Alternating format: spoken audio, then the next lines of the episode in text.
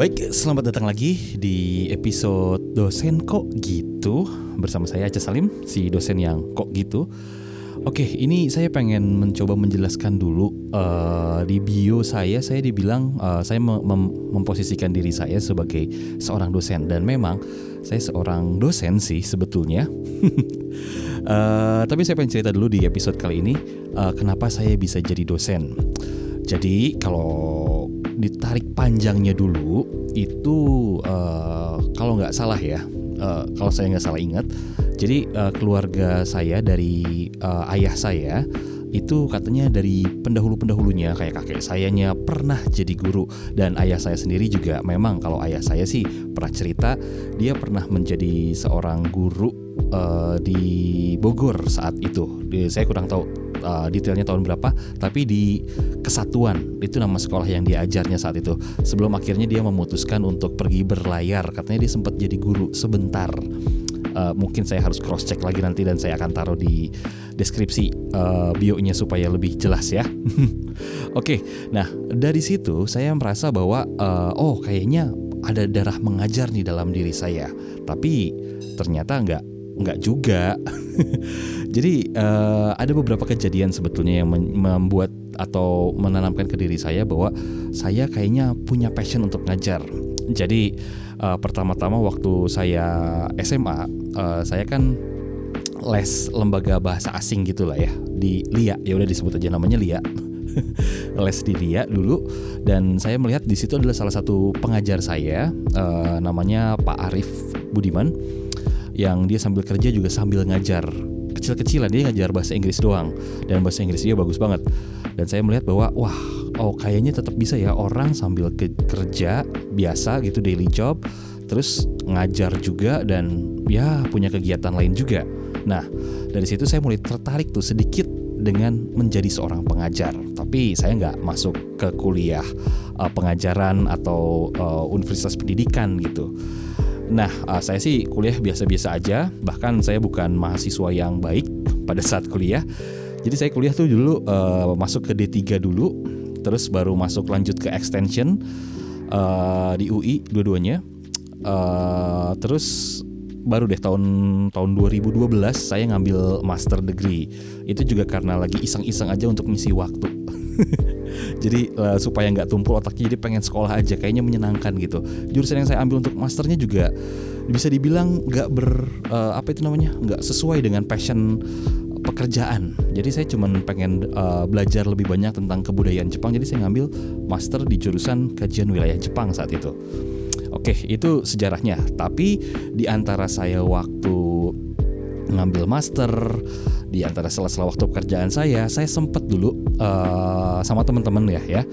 Uh, saya kan sempat bekerja di bidang radio, jadi dulu sempat bikin sekolah atau kelas training kecil-kecilan penyiar di kota Bogor.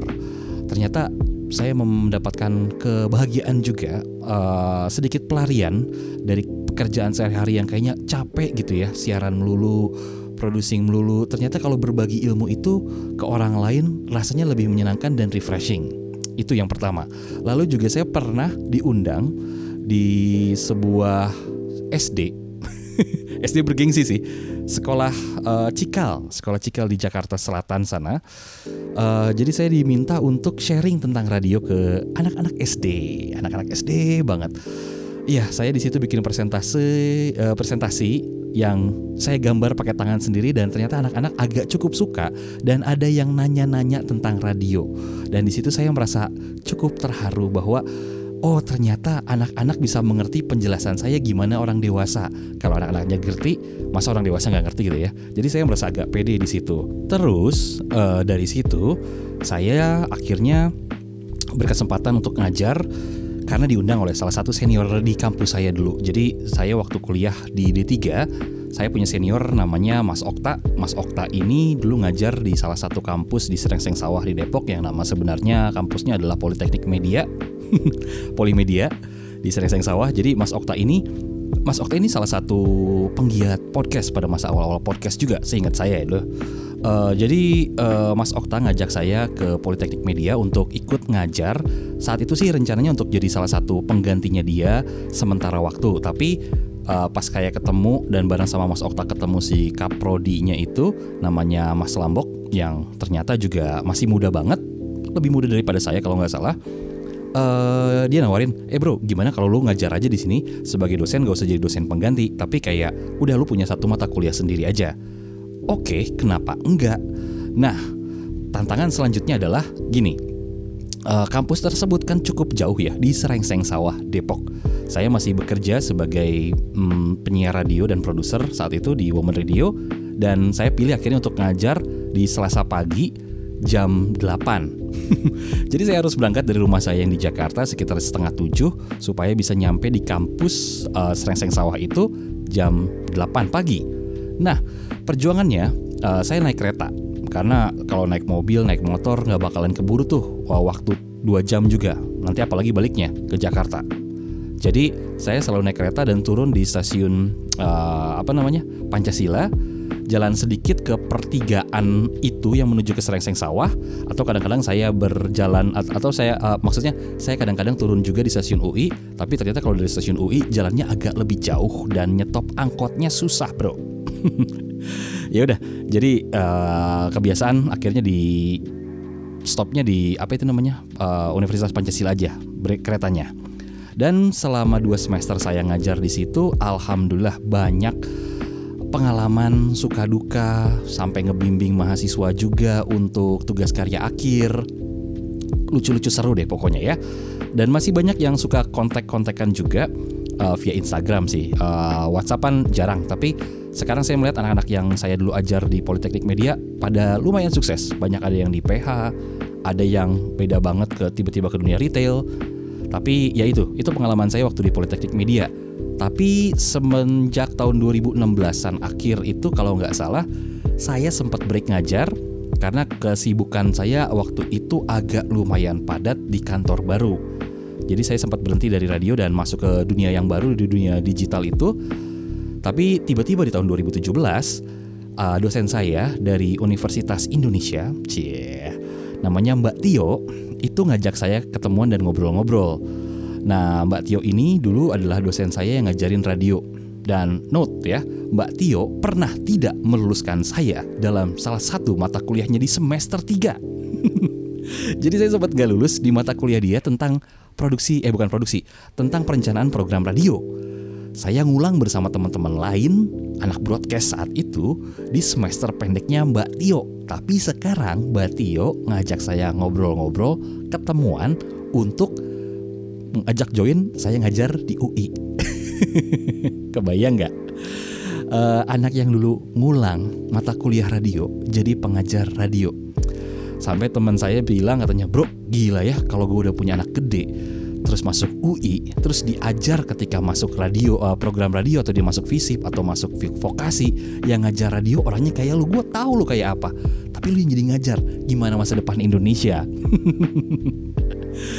ya itu kan masa lalu ya kalau ketika jadi mahasiswa saya jujur mas, ketika saya zaman mahasiswa saya bukan mahasiswa yang brilian eh, IPK pas-pasan tiga uh, cabut seadanya yang penting tetap bisa lulus uh, tapi secara berprestasi dan brilian enggak jauh saya dari kata-kata itu. Tapi ya di sinilah saya diundang uh, diundang sama Mbak Tio akhirnya berkesempatan untuk ngajar uh, di mata kuliah perencanaan program radio juga. Dan di situ saya banyak belajar sama Mbak Tio tentang bikin satuan acara perkuliahan, tentang bikin uh, modul untuk pengajaran, uh, presentasi pengajaran, dan cara memasukkan nilai yang baik dan benar di SIAK NG. Yang anak-anak UI mungkin tahu apa itu SIAK NG ya. dan itu dia pengalaman saya kenapa saya bisa akhirnya uh, masuk ke dunia radio menarik ya eh ke dunia radio ke dunia pengajaran jadi itulah uh, menariknya dan selama mengajar juga saya menemukan banyak hal yang menarik seperti adalah tipikal mahasiswa yang mengingatkan dia kepada diri saya yang dulu dan lain-lainnya. Hmm. Uh, kalau ditanya apa enaknya ngajar juga adalah gini, ketika saya ngajar, saya itu seperti uh, dapat pelarian dari tempat kerja. Kenapa pelarian? Jadi ketika di, di industri, di dunia kerja, kita tuh ketika bekerja harus menghasilkan sesuatu, ada output yang jelas. Harus ada karya yang jelas, hasil gitu ya. Tapi kalau mengajar itu ibaratnya kita jadi mandor, kita yang udah tahu ilmu-ilmunya, kita tuh menjejalkan idealisme, teori, dan segala sesuatunya yang saya bisa singkat semuanya jadi wacana. Ya, saya mengajarkan berwacana. Saya membentuk anak-anak ini, mahasiswa-mahasiswa ini, untuk memiliki mindset industri yang tepat, bagaimana mereka memasuki industri. Tapi saya nggak perlu melakukannya karena memang saya sudah melakukannya saat ini dan ketika saya menjadi seorang dosen, saya bisa meminta mereka melakukan itu. Saya menjadi si pewacana sejati yang nyuruh orang nggak cuma berwacana tapi menyuruh mereka melakukannya. Enak nggak? Kita berwacana aja. Jadi menurut saya kuliah itu bagi saya uh, sebagai dosen, saya adalah praktisi wacana. Saya memberikan impian, saya memberikan pengajaran, ilmu uh, dan segala sesuatu mindset intinya ya, pengetahuan mindset insight segala sesuatu, tapi nggak saya yang ngejalanin. Outputnya, output saya, output wacananya adalah ya pola pikir anak-anak tersebut yang terserah mereka mau jadi brilian atau mau jadi biasa-biasa aja atau nggak dipakai ilmunya sama sekali. Ya udah, saya sudah melaksanakan kewajiban saya dan semoga aja sih mahasiswa-mahasiswa tersebut uh, mendapatkan sesuatu dari apa yang saya berikan. Gitu ya. Jadi buat mahasiswa saya, please uh, kalau saya uh, lagi mengajar, perhatikan. Kalau nggak diperhatiin juga sebetulnya nggak apa-apa, karena kan yang rugi kalian juga. kalau ditanya soal uh, pernah nggak sih naksir sama mahasiswi, hmm, ada ceritanya. Nanti kita bahas di episode yang selanjutnya kali ya. Tapi sekarang ini dulu dan sampai jumpa lagi di episode dosen kok gitu.